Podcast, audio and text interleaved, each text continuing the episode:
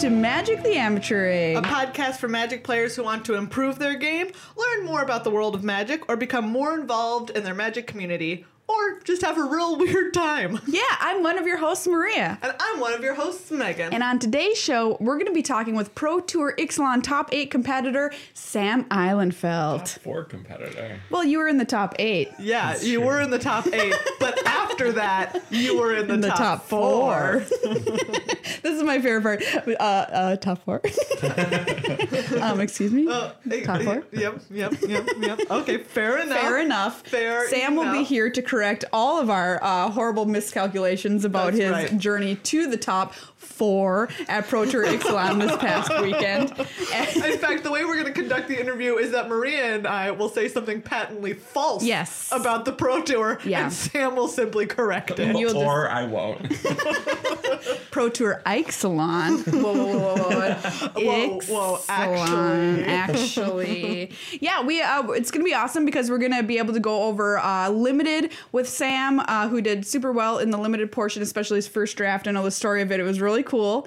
And uh, to kind of talk about our thoughts of the Ixalan limited format, we're gonna talk about standard because we saw some crazy stuff go down at the PT. That's right, Maria. I know that there was at least one standard deck out there that really caught your eye. it sure did, as Megan. far as you're concerned, it was the Cinderella at the at the It was ball. kind of. Yeah. I mean, like it. In, in my imp- opinion, it kind of made the biggest splash as the most like unknown deck coming into the pro tour. and so on its way out the door, it dropped one of its sleeves, and Maria picked up that sleeve and is now on a quest I'm on a quest. to find the card that it fits. what fits in here? Yeah. Literally any standard size magic card. Most Any card card. games. You could probably fit a Pokemon card in there. Uh, fair, fair point, fair point. But we're going to talk about it. We got new decks. We've got the results of the Pro Tour. We can give you the highlights of the tournament, and we can tell you how to get into the top eight of your first PT. Sam's got uh, the literal like t- t- top ten list. Like if you do That's these right. ten things, you will make it guaranteed. It's a bullet point and a map. I have it written right here. yep. Right here on this little post-it note. Each stop on the map is a different bullet point. Yeah. They Mhm. go together. Um, before we start, you guys, how often do you think about sharks? Like um, I would say once every month for sure. Wow, that's like pretty often, don't you think? It kind of is. Like considering how little threats are th- sharks are a threat to us. Like we live in Minnesota. There's no shark within how many miles? What is the closest shark to us right now? I mean, Minnesota it's, Zoo. it's in the aquarium. okay, fair enough. I was gonna be like, a shark is other than an aquarium is very far away. But if Yeah. I'm counting aquariums, that's not too far. exactly. So if you're like afraid of sharks, an aquarium is like the most dangerous place. for Yeah, you. yeah. I mean, a shark is born to want to tear you to shreds. That's right. And all that's standing between a shark and your life is a glass wall. Yeah. And you know what? When you mm. think about all that sharks have accomplished, that gl- glass wall just doesn't seem like much. yeah. Why do you? Why do you ask? I was just thinking the other day about my old coworker who was like a shark. who was a shark. Anyways, moving on. who was afraid so afraid of sharks that every day she would Google recent shark attacks. Every day. Yeah. And this is when I was living in Texas. So like the closest shark was like a four hour drive to the coast. Oh man. I- Sounds You know, like like still there could be a pretty far. rainstorm, like yeah, like a hurricane. Down. Yeah. Like a big hurricane that Sharknado? is so Is that what you're thinking it of? picks up sharks. I'm thinking of a sharkicane. A sharkicane. Ooh, Sharknado. You didn't get the. You weren't nearly big enough for our imagination. Sharkicane. Shark tsunami. That even that works even You've seen the you've seen the magic card. I forget which card it is. I think it's Noah Bradley where he snuck a shark. Oh, into yes, the- he did, yeah. into the Twister art. Yeah. I like that. A Wait, lot. what? Yeah. Which card? Ah man, I don't know. Savage Twister, I believe it was the the new printing of Savage Twister. Let's look it up All right, because yeah, I'm I gonna- do we're remember gonna the search story. this. Noah Bradley's Okay. like. He he he he! I snuck a shark into this art, and there's been like the stories of uh, artists sneaking like little uh, Easter eggs into their art over a long time. We actually did an episode uh, with Vorthos Mike on Twitter, Mike Lineman, Linnemann, excuse me, who uh, Oh, it's not this one. It's not this Yeah, one. yeah, it's the Modern Masters 2015. No, that's not. No, this it. is. I don't think it's Savage Twister. Just search uh, Noah I'm just Bradley gonna, I'm shark. search shark. shark.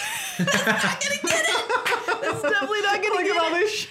Wow, there's four sharks in Magic. Shamble Yeah. Shark, obviously my favorite shark, Oh. Mr. Shambly. Yeah. Look at this one. This is just a classic shark. Giant shark. Yeah, it's just a shark. I don't know if this is a, a shark. This is an axe's hark, actually. What? Because sharks Oh, in the yeah. name. This one is an axe shark. Axe, axe shark. But what, like what I was gonna say is like you can go and search um, for our episode with uh, Mike, and it, he does a little Easter eggs uh, portion where he talks about cool Easter eggs that you can find Oh, in wait, Magic wait, Art. wait. called Noah Bradley. No card is called that. We have to do card Advanced name. Church, Advanced It's Church. Yeah. All right. Well, Megan is looking for uh, this shark art. Shark. Nope. Uh, think, Maria. Think before you open your mouth. I want to say thank you to everybody who's become a patron of the show on patreon.com slash MTAcast. Thank you so much to our Less Than 1% Club. You are the best than 1% Club. If you ask why is the show called that, or the club called that, it's because that's how many people support the show. So if you're sitting there thinking, everybody in the world must support Magic the Amateurs, they're so great. First of all, thank you for thinking we're great. That's awesome. Second of all, you're wrong because it's only it's a very small fraction of our listeners. So if you want to be in the club that says, hey, this is something that I value Right, every you have to week, then go to patreon.com slash mtacast and throw a buck at our faces. That's all we ask. Just a single dollar, hurl it through the internet at our gosh darn faces, and uh, we'll be ever grateful for you. You get access to our Discord chat where uh, we're going to ask some questions of Sam, which people have posted in our Discord chat. You get sweet rewards. You get an awesome warm feeling in your belly or your heart, your choice every month. You keep going. We're still looking. I'm still going to vamp here. Uh, going. Keep going.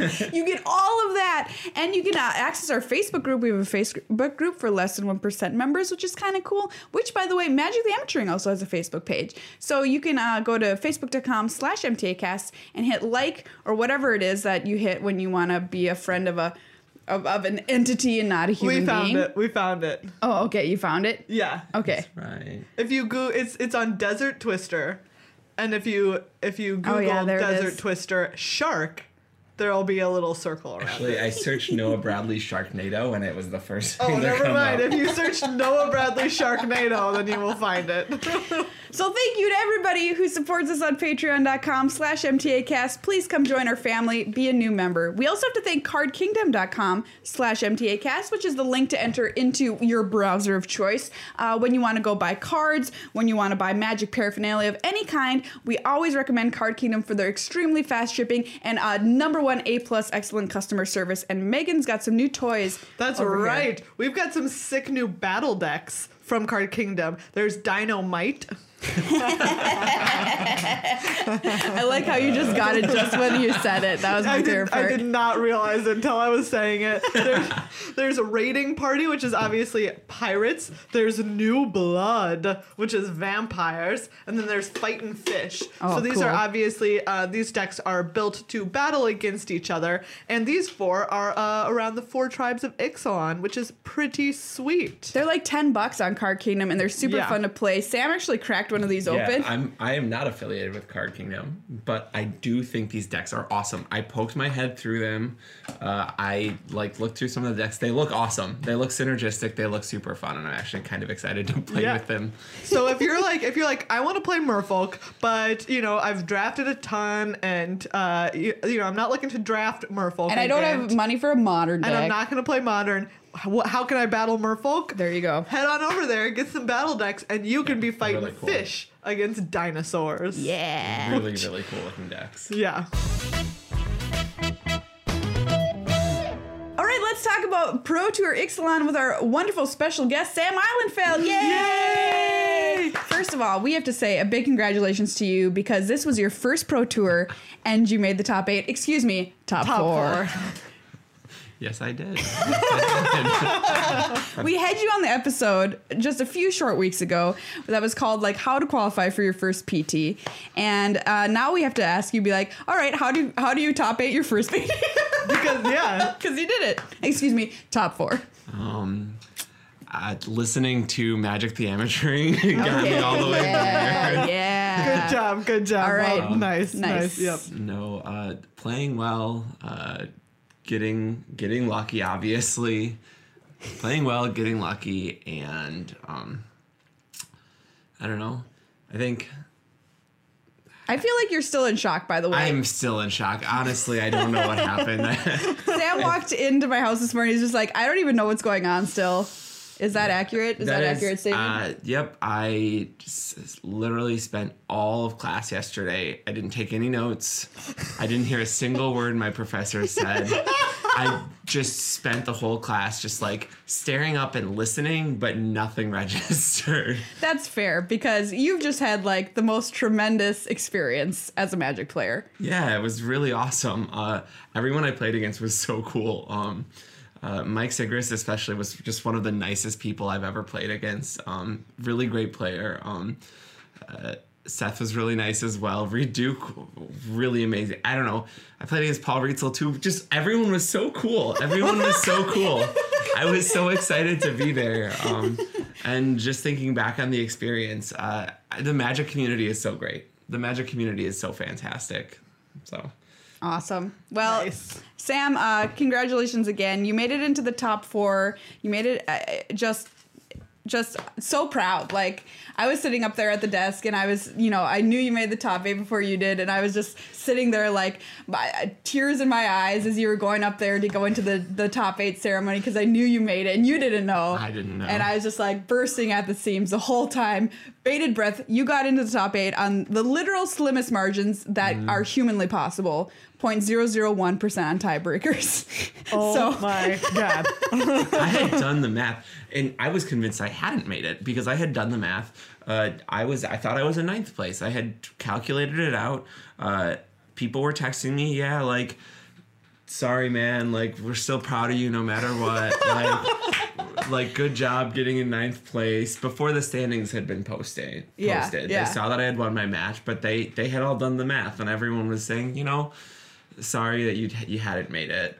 Um, so when I found out, I was in shock. I'm still in shock. yeah. So All right. Well, let's uh, talk through your tournament. Um, we're Yeah. gonna get to the top eight and standard portion, but first we're gonna start with the draft. Yeah, let's start with your draft. Um, so your your day one draft, how did it go? I've heard one it's a wild story. Was was fantastic. My day one draft was amazing. I 3 0'd that one. What Uh, happened? Tell us your draft strategy, because there's tons of people out there Yeah. who are still like, who knows? What? Uh, the Ixo most what? the most im- three important cards in my opinion in Ixalan Unlimited are uh, Pirate's Cutlass, One with the Wind, and Mark of the Vampire. And I had three One with the Wind, I had a Pirate's Cutlass, and I had two Mark of the Vampire, and I felt so great about that deck. um, Wow. What? El- what the heck were you putting them on? one drops. Yep. the, the the secret was this guy, this this vicious conquistador. Uh, Oh my god, you're like the only person out there who, so far that I've heard, is like vicious conquistador. Loved it. Yep, you go turn one, vicious conquistador, turn two, one with the wind, and then you've got a four four, Wow. basically a four Yeah, four flyer 4-4. on turn two. So And Oh like, my god. would you also take something like Blight Keeper? Would you also take Skittering Heartstopper? Oh, yes, and I put would. all of these things on. yes, yes, because a turn oh, two Oh, yes. flyer is pretty good. I mean, if you think about it, like if you have a turn two, three, four flyer, discard a card, like you would play that in every limited deck. So that was what I was hoping to. You're just building your own. Yep, build my own flyer. And you're not Wow. worried like uh, about removal The, or the- bounce? So the idea of, of this deck is it's a tempo deck. So by the time that they have cleared your creature or that they have removed your creature, you've already hit them enough that it doesn't matter. So you're basically trading two cards and eight damage for a removal spell, and you're okay with that. Um, alternatively, they don't have a removal spell, and you just keep and they bashing. just win. And then they just die. Yeah. Yep. Um, that's what the Mark of the Vampire is for, though. If they do have removal spells or they do start pushing back, Mark of the Vampire turns a losing position into a winning position. Awesome. Wow. You know Wow. what? You are actually not the first person who I've seen draft the strategy. This we watched. Who are who the heck were we watching? Now I'm gonna blank on blank on who it was. But they picked a Blight Keeper over a contract killing. Christian Calcano Uh, Well, yeah, we've seen is Christian like do the this. person that I. But I was thinking of this last this last PT the the first draft. Um, I was watching it with BDM, and uh, yeah, that he was just like floored, and I'm like, well, this is what he's doing, just what you said, which is like, I don't care, give me those blight keepers because I'm gonna put nonsense on them and send them into the air. Nonsense. Whatever, get Yeah. at me, get at me. And you were saying like you like this format. A lot of people, like pro players, I should say, not a lot of um, the normal amateurs, because I like this format. We're kind of ragging on it, but you like it. Um, yeah, it's a fun format. It's it's fun. The cards are all fun and flavorful, um, and it's a very it's a format that rewards good draft strategy. Um, it really rewards seeing what's open, uh, picking low drops early. Um, I don't think my second draft went so well, but uh, the first one I stuck to what I knew about this format, which is pick two drops, pick you know Like you did, like you to- put in the work. You knew what to do. we call them blue jeans. We, you you you pick the blue jeans early. Why do you call them blue jeans? Because you know, you say you put pants, Pants? on your creature, and Yeah. the, it's they're blue, so you, you, you gotta pick the blue jeans. One, one with the wind, blue blue jeans. So you put, you know, you have a bat Yep. wearing blue jeans. That's the Adorable, first of all. yeah. You know, you know, I'm like for once Think about that. surprised. Um, I feel like Ixalan I would usually classify as like a pre-denim society, but I guess like You know, I you're not you never supposed to know. have contact with a pre-denim society. Exactly. it's against the prime directive. but like, you know those memes where it's like, how would this thing wear pants? Would it wear pants like this, or would it wear pants like oh, the this? one that's like a dog. yeah. would it like put him on all fours, Yeah. or would it put him on its back hinders? Like a little bat would put it on its hinders. Can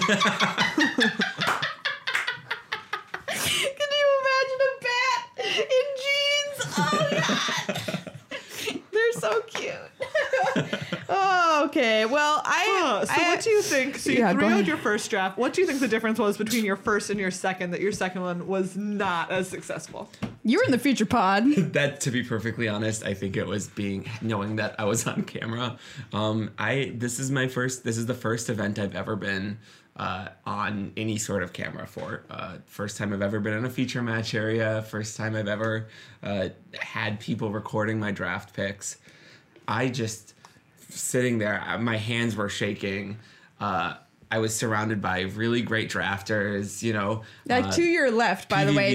Was is just Paulo. like sitting right next to me to my left, and I knew that he would be analyzing my draft picks because obviously good drafters have a very good sense of what's happening around them. Yeah. Um, so I made a couple picks early that were uh, multicolor cards, which traditionally when you're drafting, that's not what you want to be picking early. Yeah. And I recognized that mistake, um, and I knew it when I was making it. And it's this funny thing where as I'm making these picks, I'm like, "Don't do it! Don't do it! What are you doing? Hand, stop it! Okay, I guess I've got a multicolor card." Um, my first pack Stop didn't it. have a lot of a lot of playable cards in it, and so I just took the most powerful one out of that one, and, Which was uh, Raging Sword Tooth. okay. Yeah, Your yeah. pick Yeah. was Raging Swordtooth, Raging Swordtooth. And then third pick was the the most interesting one, and I this is where I drafted. This was my worst pick in the whole draft. Two Raging Swordtooths. I could decide to force red green, which is a poor drafting strategy, or I could see what was open and look in the pack. And in that pack, there was an Anointed Deacon, and I took a River excuse me River Herald's Boon. Well, I mean, a lot of people would. ta- I mean, that's two. It's. I suppose it's third, but you know, River Herald's Boon is a really good card. Yeah, um, but in this format, you want to be, you want to see by the third pick, third or fourth pick. That's when you need to start looking for your your tribal powerhouses. So your anointed deacons. Isn't River Herald's Boon considered that? yeah, but if I'm my first two picks are red green, a commune with dinosaurs would have been a better pick than a River Herald's boon. Okay. Um, I guess putting a one one counter on this format is pretty good. It's just sort of like a two mana plus one plus one enchantment with flash, but um, it still was a kind of I think it was the wrong pick. So you think you should have picked the Deacon? And that wasn't a hindsight thing. I thought it actually as I was picking the River Herald's boon. I was like, pick the deacon. No, no, no. Okay, I guess we don't have a deacon now. Uh, I mean, that you you're you're making a good point, which is like when you're in that scenario there in the feature match pod there's like seven cameras on you the bright lights Paulo's to your left and you're and everybody's recording your picks you're just like oh my god oh my god oh my god oh my god i've only ever done one ariel draft when i was in a pptq and uh, it was uh, very stressful i forgot what i picked because you can't look like in a normal store draft. You're just like picking it up. You're like, what did I pick? You look at your pile, and I was just like, oh god, what did I even? what did I even take first? What have I even drafted? it's like the panic and the nerves or whatever. But like, and I was standing watching you draft, um, and kind of watching Paulo because that was the drafter I was gonna do. But uh, I was like, the third pack kind of came helped come together for you a little bit. Yeah, the third pack was great. Uh, my deck sort of wasn't great. I was missing two drops. You need those in this format, but uh, I had 14 playables at the end of pack two, and then I had 24 playables at the end of pack three.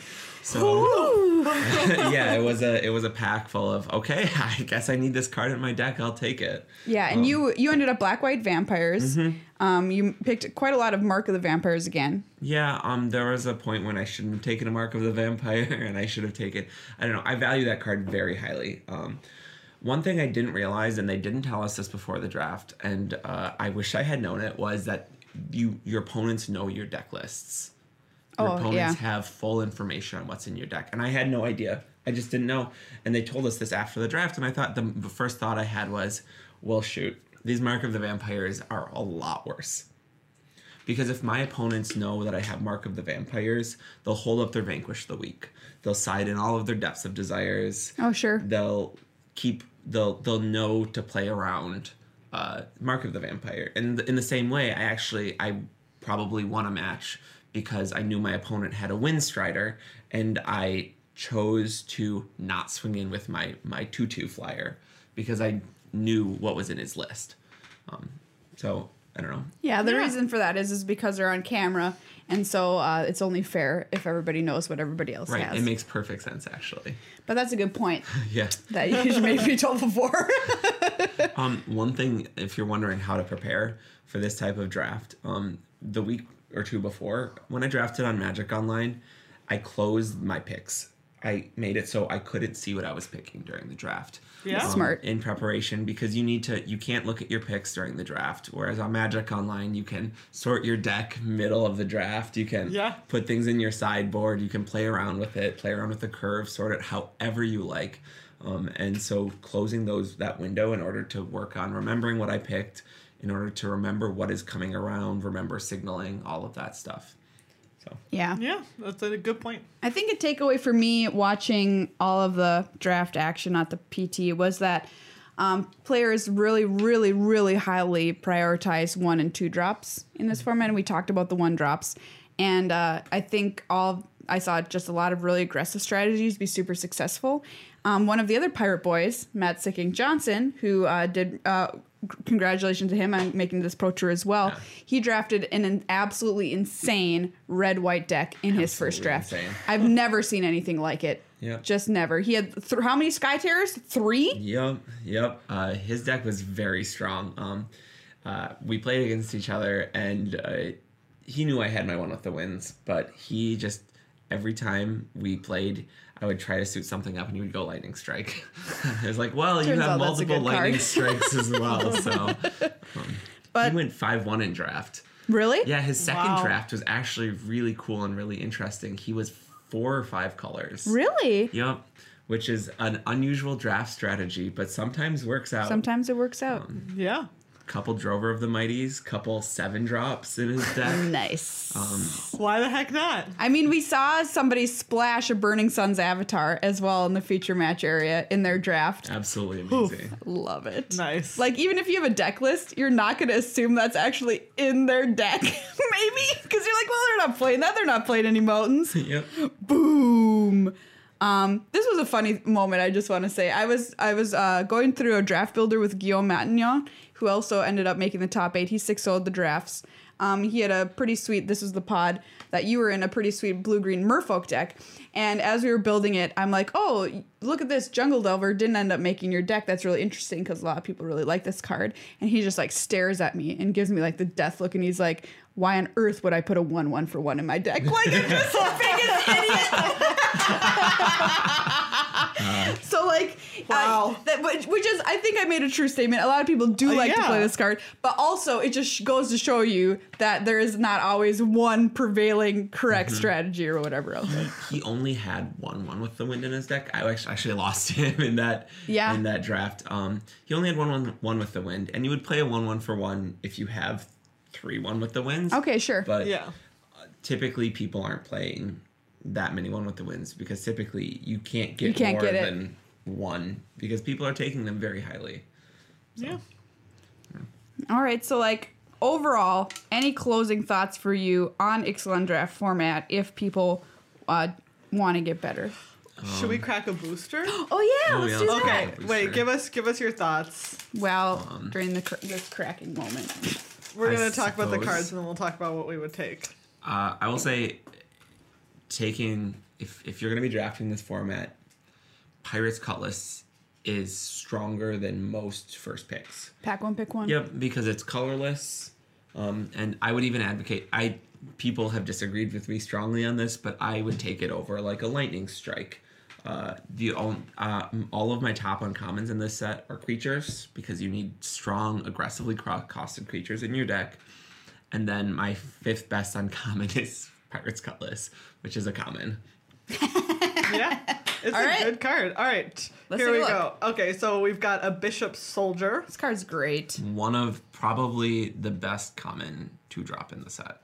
Uh, March of the Drowned, Ryle, Shining Aerosaur. Yeah. which is a good card, but it's best in the Vampires deck, which already has a five drop problem because you've got Bishop of the Bloodstained, Anointed Deacon, um, Bishop of Rebirth, which is a rare, but costs Yeah. five. I'm Still, a there's a vampire lot of- stack. I'm uh I've got a five drop problem. Welcome, Thank you. welcome, vampires. Thank you. Thank you for your. thank you for sharing. Uh, Blossom Dryad, Depths of Desire, a Contract Killing, All right. um, a Cancel, Water Trap Weaver, Hijack. Okay, I'm gonna stop there. So those are our commons so far. So assuming that this was, what if you open a pack and it's only commons? Which of these commons are you taking? Um, which of these commons? If Out I had to pick pack. one of these commons, I would be taking the Bishop's Bishop's Soldier, which is the hardest to say. Do you want to know my trick? This is literal my trick because I could never say it. It's called Bishop Soldier. Oh. Bishop, Bishop Soldier. Yep, and now, now it Bishop sounds like now it sounds like you're saying it. Bishop Soldier. It's the singular. Bishop Anyway. Soldier. Oh, that works so well. Um, All right. Wow. Over over a contract killing. yeah, it's not to say that contract killing isn't a good card. In fact, I saw uh, I was playing next to Reid Duke during draft one, and his deck was playing two looming Altisaurs, multiple contract killings, Yeah. uh, and a, a treasure map. So his strategy was to clog up the board, play some flyers, play a treasure map, make a bunch of treasures, and draw two cards every turn. And so there there are strategies that really want contract killing, but in general, that's not. It's Doesn't go it's in every not deck? every deck like Okay. you'd expect. All right. For our uncommons, we have Lookout's Dispersal, Raging Sword Tooth, and Raptor Hatchling. Are you changing your pick? You're gonna take, Are you gonna take considering that your sword recent tooth? experience, are you taking this Raging Sword Tooth? Well, I would hope to take the bishop. bip, bip, bip, You know what?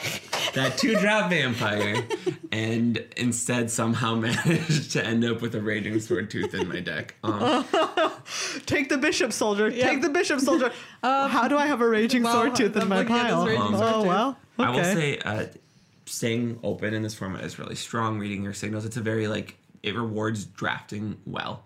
Um, taking Swordtooth is not the best first pick because it's in two colors, and starting in two colors is not where you really want to be.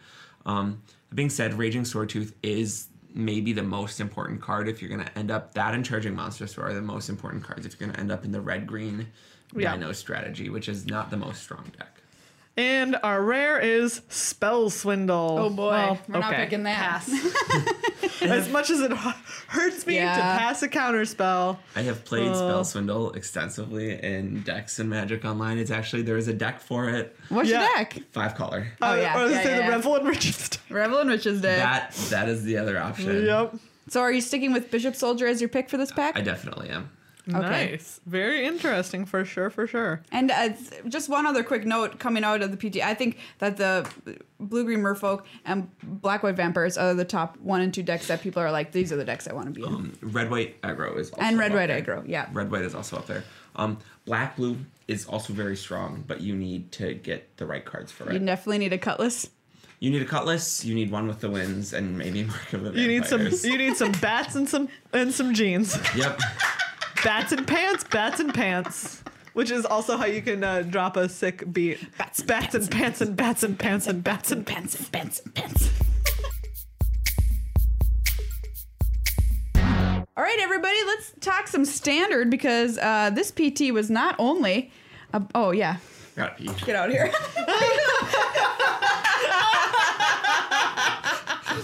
Sam is like a little hostage writing notes. Please, please, can I go Can to the we bathroom? pause? I have a funny story about this too. Uh, for for the Oh, camera. yeah. Yeah, All right. I remember that. Game four. Yeah. I'm literally. I, sitting I there, remember like, seeing you, you're like.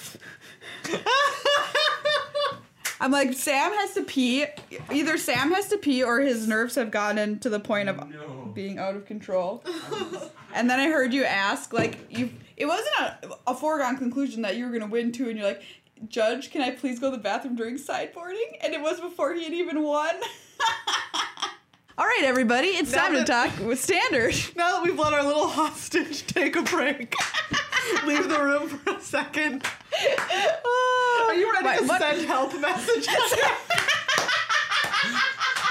Sam just scr- scrawled "send help" onto his hand and held it up to the camera. I promise we're not keeping him here hostage, or are we? Or are We're we? probably not. probably.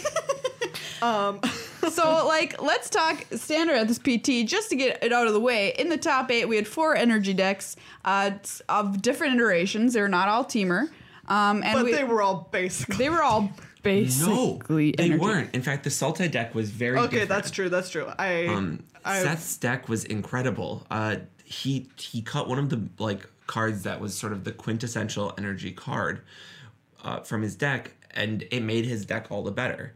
Um, he cut Bristling Hydra. Yep. yeah. He's not playing any Bristling Hydras in his 75, which, if you were to tell someone this, it seems kind of absurd because that was, it is kind of the quintessential energy card. And it was a card that my deck had a problem beating, but he put in cards that were better against my deck. He had some really good cards against yeah. you. Um, his deck is fair. less of an energy deck and more of a more of a winding constrictor deck. I was gonna say it looks kind of like a counters deck, Yep. um, which is pretty cool.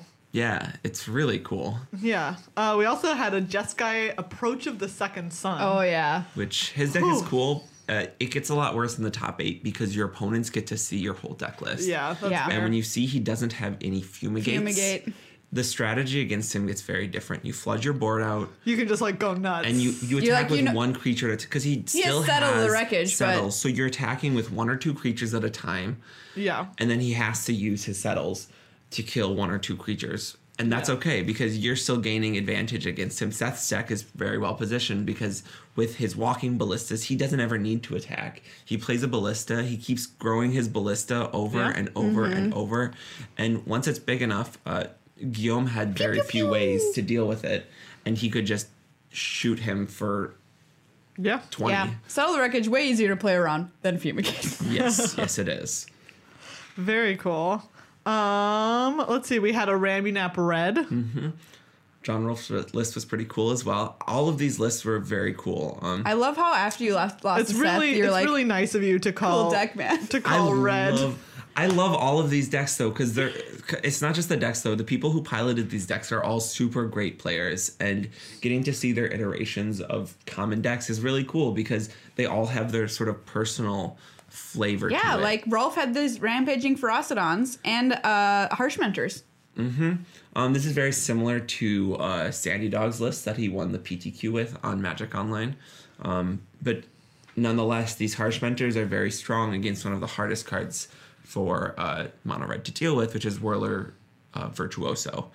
So being able to have them take two damage every time they want to make a Whirler, and then with these uh, Rampaging Ferocidons, an extra damage. That's like three damage for Yeah. a Thopter. Yeah. Poof. Do you want to pay that price? Hey, And three three energy, energy, yep. three energy, and three damage. Yeah.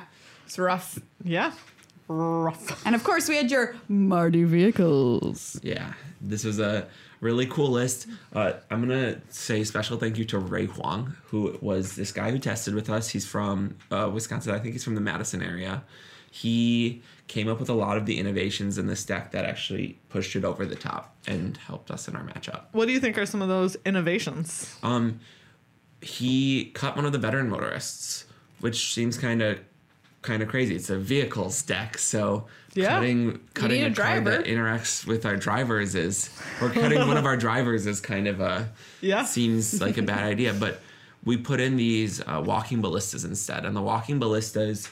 Uh, dealt with it, one of these issues, which was when they are playing a bunch of whirlers against us. How do we deal with the whirlers, or excuse Yeah. me, the Poppers. poppers?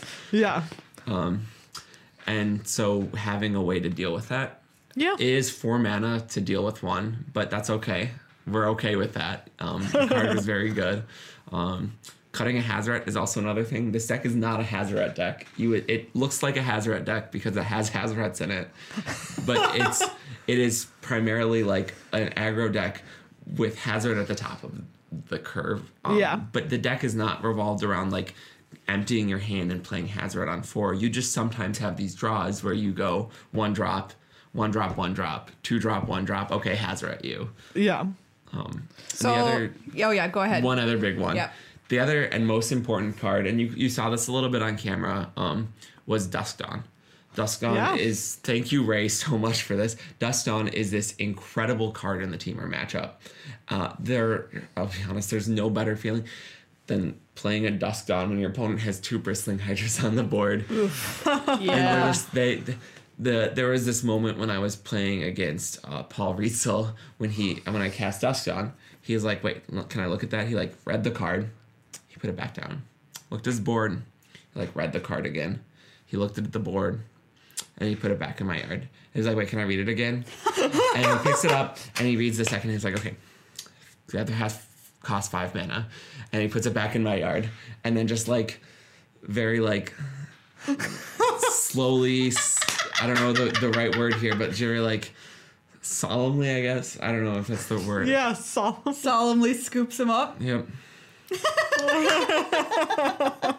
um but uh, going forward, I don't know how great this deck will be. The reason I think it did well at this tournament, and all of my teammates had, I, for the most part, my teammates had positive records and constructed, um, and I think it's part of it was because we figured out a way to beat Temur. But going forward, having people know that this is in our board may make it a little bit worse. Harder. It, Yeah. it, it was because this was the first first time that we had used this tech, first time anyone had seen this tech, and no one really played around it.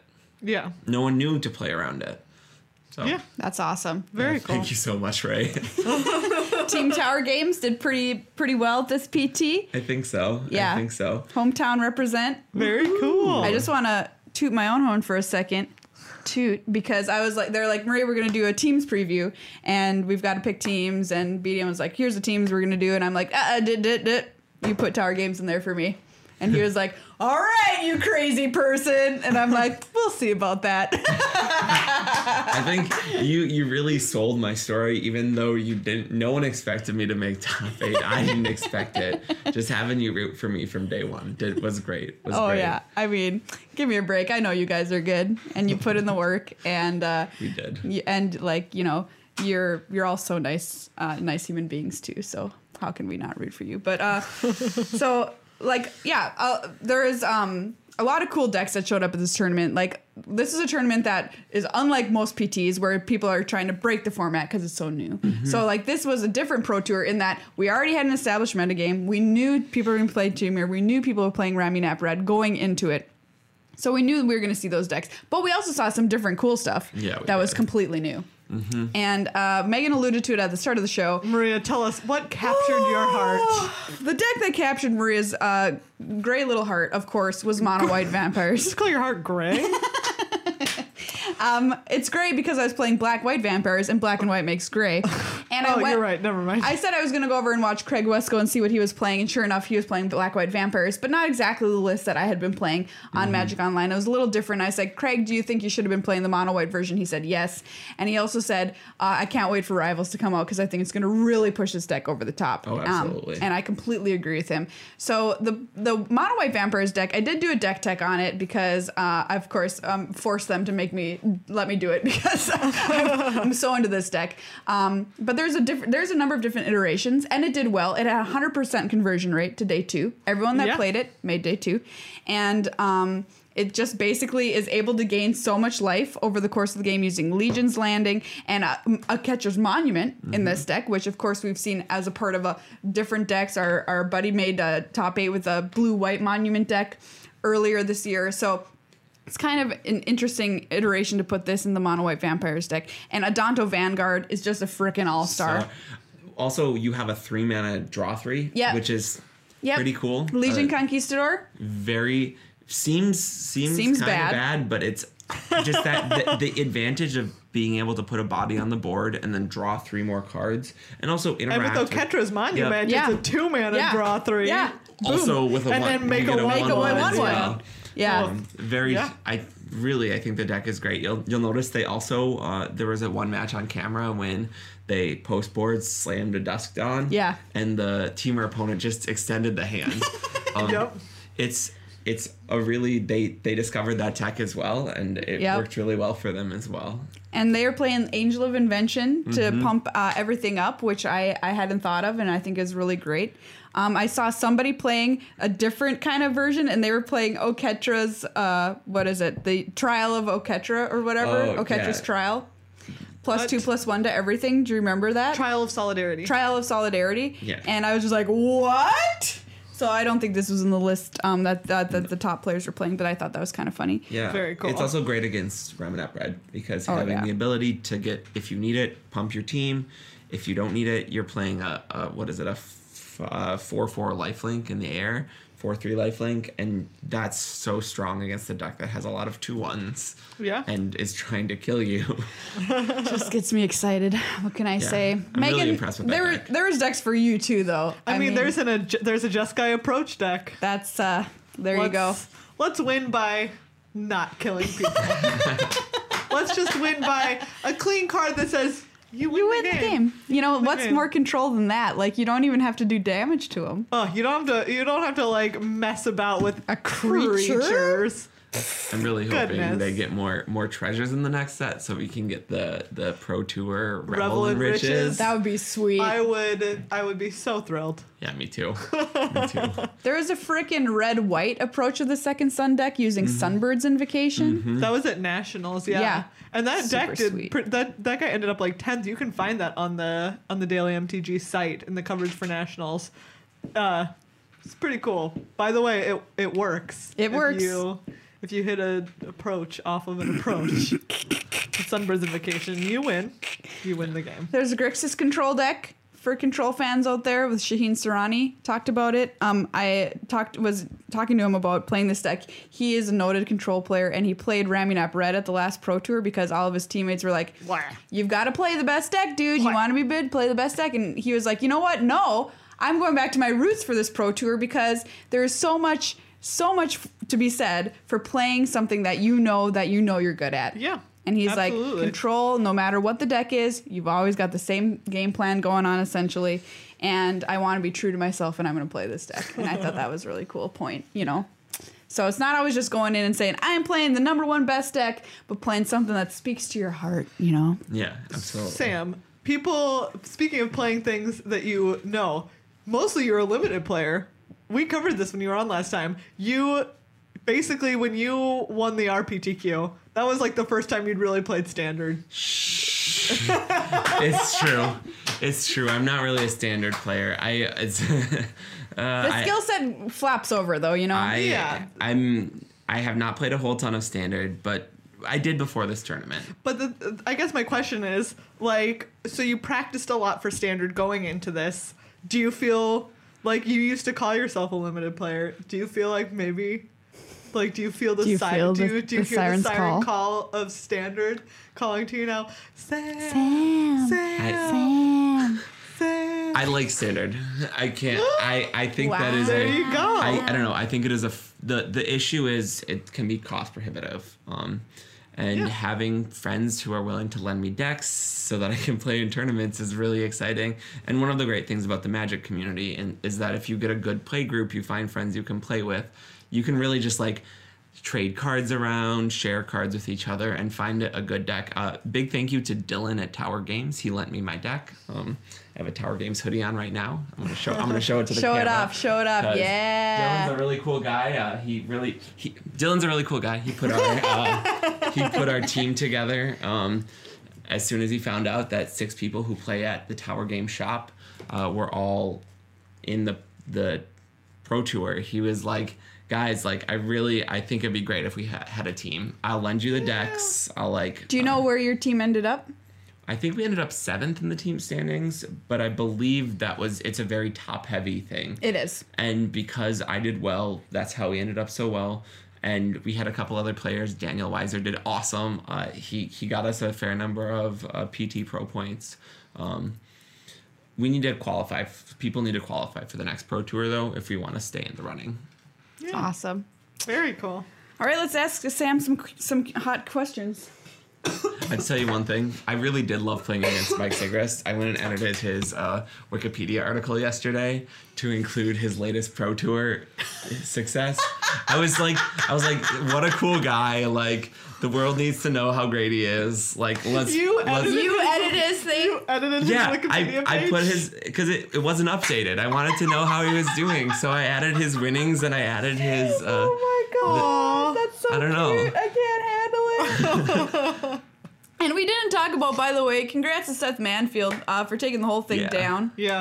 Um, fabulous work on his behalf, and of course Sigrist too. Um, he there's a lot of jokes being thrown around that weekend about like how he was the lone non Hall of Famer on the Channel Fireball team, and he's like, what do we call him, quote unquote, least accomplished player or whatever. But he really showed everybody this weekend that he's got this stuff to be, you know, Mike- yeah. all time all star. He's great. He's great. He was a uh, the he was great. Honestly, playing against him, he was so nice. Uh, we chatted a bit. He, he told me about his family. He told me about his daughters. He has two two year old uh, twin daughters. Adorable. Adorable, and he told me all about it. So he was really nice, really friendly. I honestly, what a great opponent. Um, so was Seth though. Seth was great as well. Uh, before the match, Seth actually knows Greg, our friend Greg, who was on the show. Yep. Knows him personally from because his sister is one of Greg's best friends. That's so cool. Aw. And so before the match started, I was like, by the way, Greg wishes us both luck.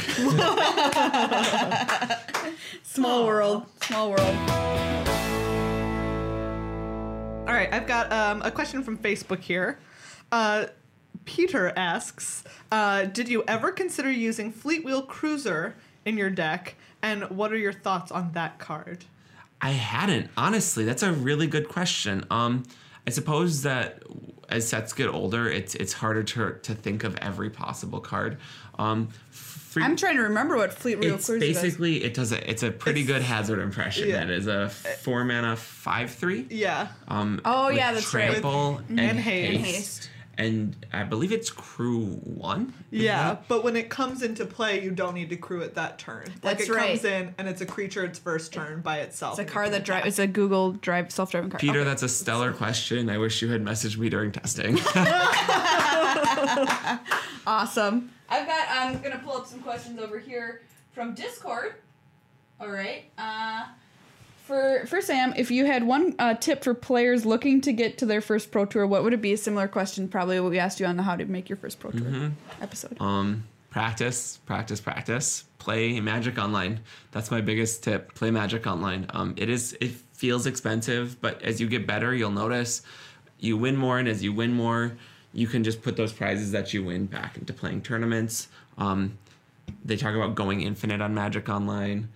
One really good way to do that is to play standard. Again, the cost of getting into it is a little bit high, but if you have people, if you know people who could lend you a deck, just playing two or three standard tournaments and playing them well, you'll you'll find yourself getting better and you can win and then win more and I don't know, it's great. Uh, how many oranges can you eat in one sitting? Oh, great question. I, I you know, to be honest, I don't have a good answer. Probably as many oranges. I'm diabetic. This is a cruel question. So we'll say like for your personal safety, like two. like two. Okay, fair enough. It's not a very And- fun answer. And from the same person, Gabe, uh, what would you have changed about your deck construction in retrospect? Might be playing some Fleetwheel Cruisers. All right, here you go. Uh, from MTG Malber, Darth Malber. What kind of things do you do to keep your cool as at a competitive event as competitive as a pro tour? And this is a, really cool thing that you've got going on right here too. Yeah. Um. So a couple things. The first big thing is, uh, it's a sort of a long story. I have this really cool pair of socks, and they have a dinosaur on them, and there's a guy riding the dinosaur. And uh, that's what you can see on the sock. It's like a stick figure guy wearing a stick figure dinosaur. Those are great socks. Amazing. But on the bottom, beneath the shoe and the part that you can't really see, it says, I got this. It says I got this. And so whenever I would sit down at a match, I would say play one game at a time. Just think, breathe. You got this. And I write myself a little note every time. It says breathe. You got this. Or breathe. I got this. Apparently it said breath. I got this because I don't know how to spell. But uh, now I've learned my mistake. Okay. Uh, if, It's we can, if you can learn anything from us, I'm glad you, you took We, something it's away. how to spell the word. Breathe.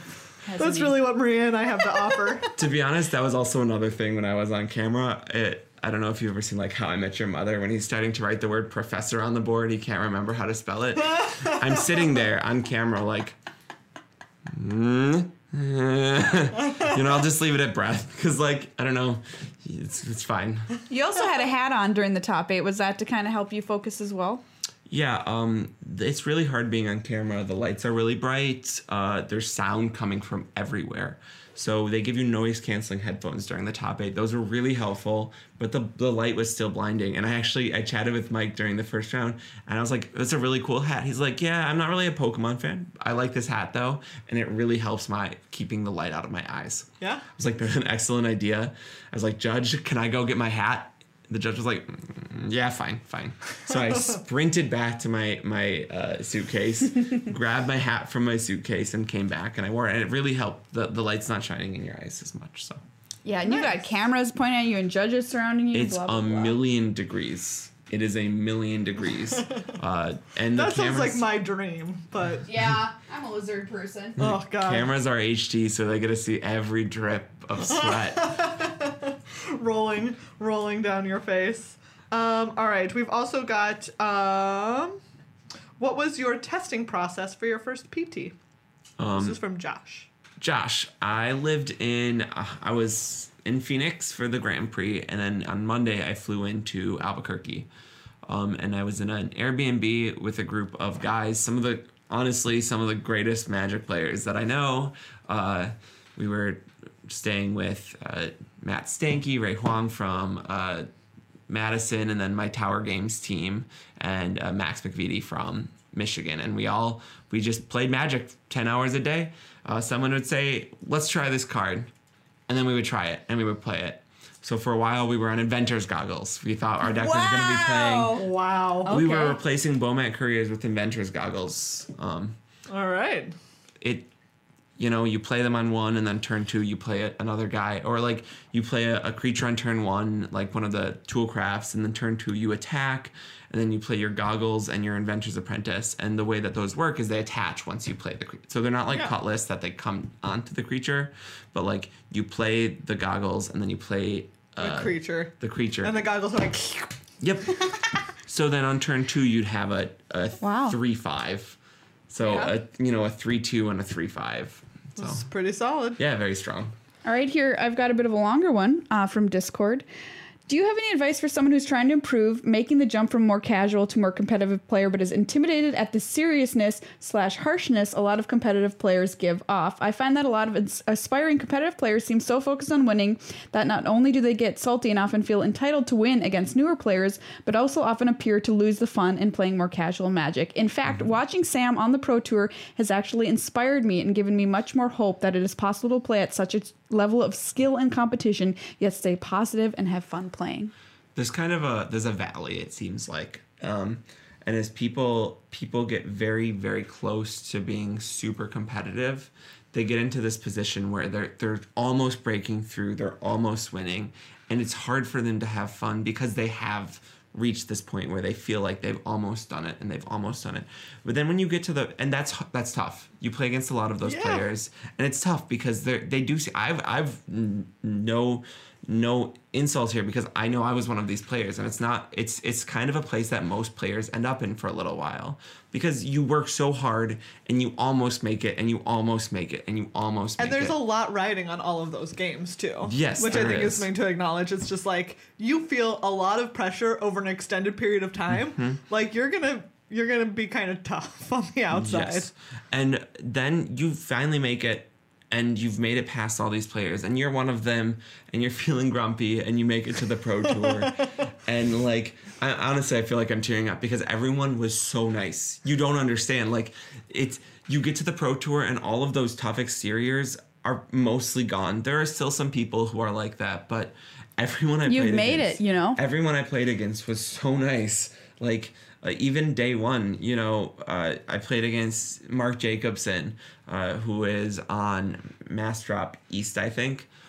Really nice guy, really nice guy. And he asked me after the match. I like I had made a misplay. He asked me about it. He was like, like good misplay. It actually won you the game. And he, he we we talked through the plays, and he was Yeah. really nice about it. Everyone I've like played against was so friendly. Um, and so I will say, once you get to that level, it seems intimidating to get there, but once you get there, everyone is so great.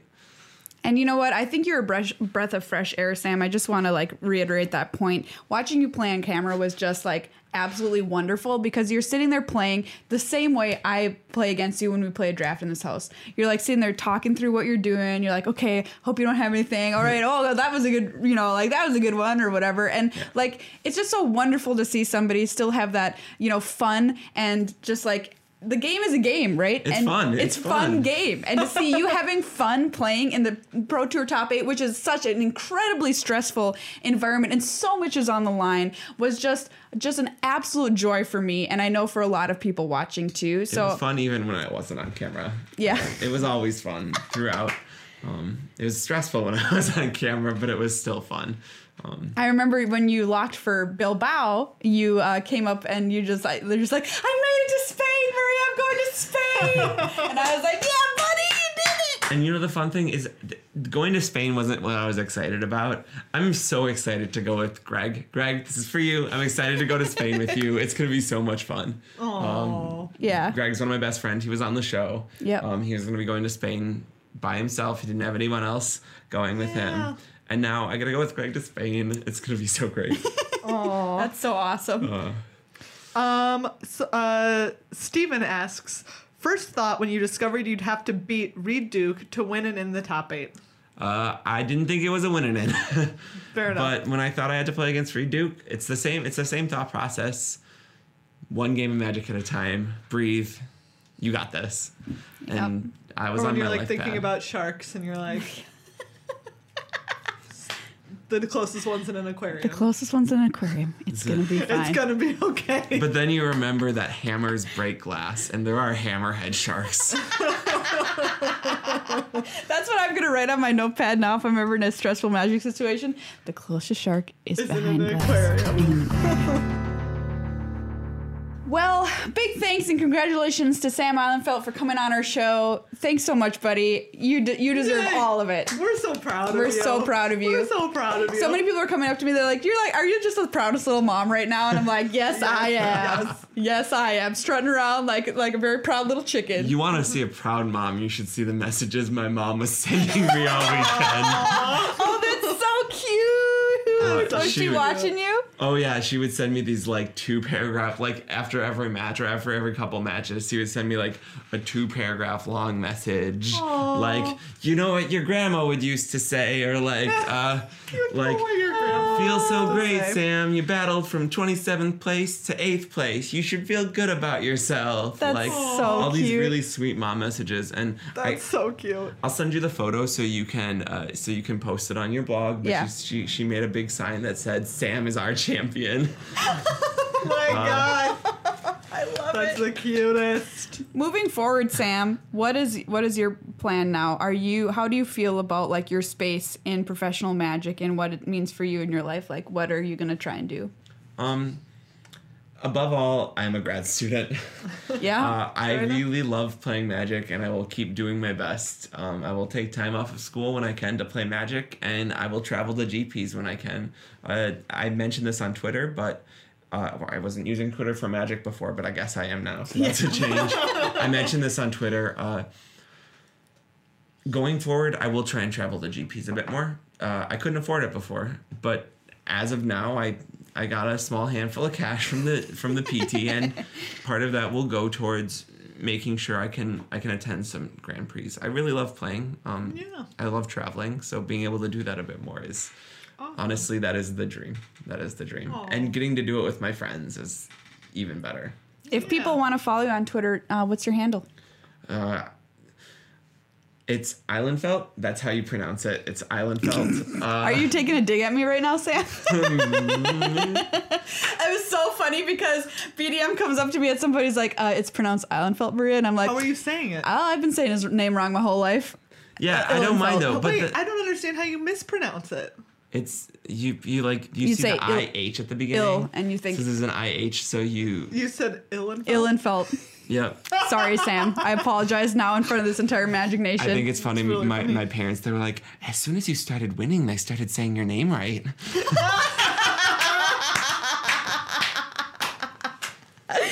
oh gosh, I'm Well- a big dummy. It's it's my last name is my Twitter I handle. H L E N F E L L D D T. T. There you go. Got Nailed Um, it. There's a silent H and a silent D. Second letter, second to last letter. Everything else just kind of makes sense. Just like silent ham, silent domino, That as the phrases go. Now I want to make a Twitter handle at Silent Ham. The But you can't Silent tweet from it. You It's never, like you that, never I, tweet. I am the I am the silent ham. You've put it together like portmanteau it. It's Sam, silent ham. Silent oh Ham. Oh my god! Whoa! So everyone, I am the silent ham. this has been our interview with Sam Silent Ham. Silent Ham. Ihlenfeldt. Ihlenfeldt. Again so much, Sam. Yeah. So many congratulations. We're so happy for you. It's just the best. Congratulations to everybody who is a patron.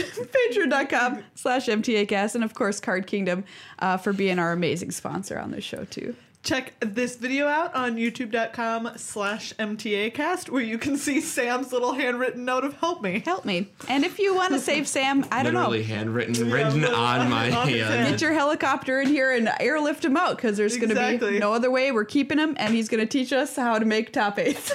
Uh, two quick shout outs. Shout out to my girlfriend Margot because she's the best. And She's uh, shout out to my team, uh, Tower Games. You guys are great. And Ray Huang, especially, who's sort of on the team. Aw. awesome. Nice. All right, check back here next week for more magic action and a Megan story, too. You guys That's right.